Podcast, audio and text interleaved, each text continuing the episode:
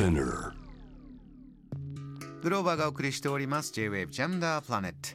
さあ続いては海外在住のコレスポンデントに現地のニュースを届けてもらうニュースフォームコレスポンデントです。今日はベトナム最大の商業都市ホーチミンでソフトウェア開発を行う会社バイタリフィアジアにお勤めのこの方。石黒健太郎さんよろしくお願いします。はい、こんばんは。よろしくお願いします。こんばんは石黒さん。お元気そうですねはい、ありがとうございます。いつも元気な声で嬉しいです前回は10月のご登場でこう季節のことを伺ったら、い、やベトナムって秋ないんですよねなんておっしゃってましたが、はい。ベトナムの冬はいかがですか？はい、ハノイの方は結構寒くなっていてですね、えーまあ、あのコートを着たりとかっていう人たちも多いというふうに聞くんですが、え南部のホーチミンの方ですとですね、若干気温が低い日もあるんですけれど、それでも21度ぐらいで、日中は33度ぐらいとかですね。あのそうすると皆さん薄着ですよね。T シャツぐらいですか？そうですね、あの T シャツを着ていて、でまあ、本当に朝、ちょっとその21度とかですね、それくらいの時は長袖を羽織って、あのバイクでっていう、そんな形ですかね。そうなんだ。そんなでは12月のベトナムから今日はどんな話題を伺えるんでしょうか？はい、12月ということで、ベトナムのクリスマスを紹介したいと思います。おそちらどんな雰囲気ですか？はい、まあ、クリスマスのシンボルというとですね、クリスマスツリーなんですけど、ええ。ベトナムではですね、ちょっとこう変わったツリーというのがですね、話題になってます。はいはい。どんなものでしょうか？これはですね、あのベトナムの、まあ、北部ハノイなんですけど、トウモロコシで作ったクリスマスツリーというのがですね、ショッピングモールの入り口に飾られていると。はあ。石黒さん、今画像が来ましたけれど。はい、大きいですねこのトウモロコシのクリスマスツリーはい、計8000個のですね、トウモロコシをこう乾燥させて、もう皮むいてですね、でもうなんか鉄の枠とかにこう吊るして、高さ12メートルと、えー巨大なこう松の木を作ったという形ですね。色も綺麗で可愛いですけどどうしてそもそもトウモロコシで作ったんですかこれは？はい、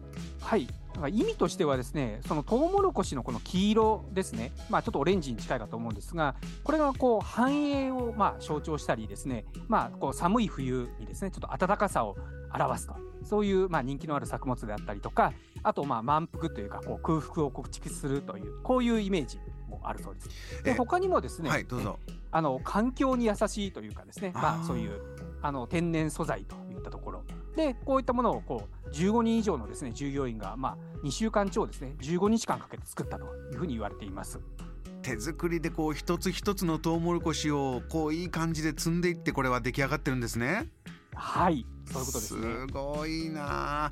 このトウモロコシでこういうものを作るっていうのは定番なんですか？いや、えーこれはですね結構ベトナムでもですねなんか珍しいようでしてですね。まああのその北部の、えーショッピングモールがまあちょっとこういう工夫をしてみたというそういうことらしいですね。あ。それで話題になってるんだ。こういうこう、アイディアで作るツリーっていうのはベトナム他にもいろいろあるんですか？はい、えーこういったですねトウモロコシ自体は珍しいんですけれど、まあ、ベトナムの南部ホーチミンではですね、まあ、別の巨大なツリーが話題になっておりましてえなんとあのビールとかですね清涼飲料水の空き缶これを3万3000個使ってですえねはあ直径5メートル高さ22メートルの巨大なクリスマスツリーを作ったというはそういった話もあります。すごいえこれもそういうなんていうんですかね人の手作りでメッセージを込めてということですか？はい。これですね、人々がまあ連帯して環境保護へのこう意識を高めるという、そういう狙いがあったらしく、うん。各家庭からですね、こう缶を集めて、まあ、毎晩こう10人ぐらいでですね、作業し、で、まあ、非常にこう巨大なのでですね、こう上の方はこうクレーンを使ってですね、あの積み上げていったという、こんなことが、はい、報道されています。そうですか。面白いしメッセージも入ってますし、はい。うんあの日本ですとねクリスマス食べる方でチキンがだいたい風物詩になってきてるんですが、はい。そちらベトナムだと飲食店はいかがですか？はい、えー、こちらでもですねそういう飲食店でこうチキン出したりとか、まあ、それこそ日系のファミリーマートなんかがあってそこではチキンなんかに販売に力を入れてたりもするんですけれど、えー、はい、でベトナムではですねあの喫茶店ですねここが結構力を入れていてですね、はい、お客を集めるために、まあ、こうスノースプレーマシーンっていうんですかね。もうまるでこう雪が降ってるような演出のこう写真が撮れるようにしたりとか無料の着替えコーナーっていうのを設けてですねこうクリスマスのこうコスプレをしながら写真をしてですねあの SNS とかに上げたりとか、まあ、こういう喫茶店がですね写真映えするスポットというものを提供しているというところがあります。すごいですねちょっとそれも今お写真見せてもらってますけれど結構しっかり雪降ってますよこのスノースプレーマシン。はいそうですね、まあ、こういう写真を SNS に上げて、まあ、みんなで楽しむというこういう、はいえー、時間ですね。暖かい気温はね21度から30度というあの季節のベトナムでこんなに雪が降ってカフェの中は、はい、ホワイトクリスマスなんだ。はい。いや、ね、素敵だな。でもお隣のこのクリスマスのこうドレスを着ているあの女性がこうね可愛らしいお写真撮ってますけどやっぱり肩全部出してね、はい、これはこう、涼しげなドレスですもんね。そうですね。まあ外は30度とかの気温なので、はい。素敵だな。これ若い方はいろんなカフェ巡るんですか？そうですね。まあいろんなカフェをこう巡ってそれぞれあの写真を撮ってという形で楽しんでるようです。盛り上がってますね。ベトナムのクリスマス。お家でこうホームパーティーなんかもあるんですか？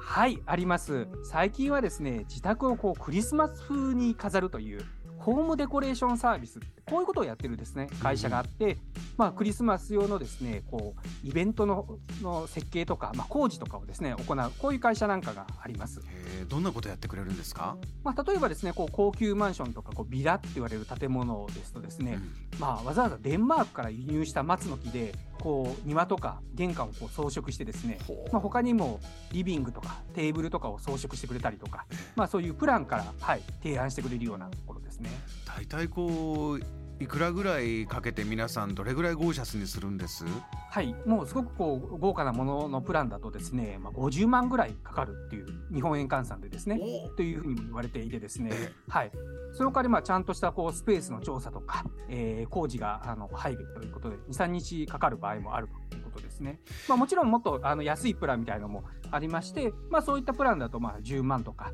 20万円ぐらいでも全然できるということなんですが。はいそれにしてもひょっとしたら日本より力入ってるんじゃないかっていうねクリスマスシーズンですね。すね。はい。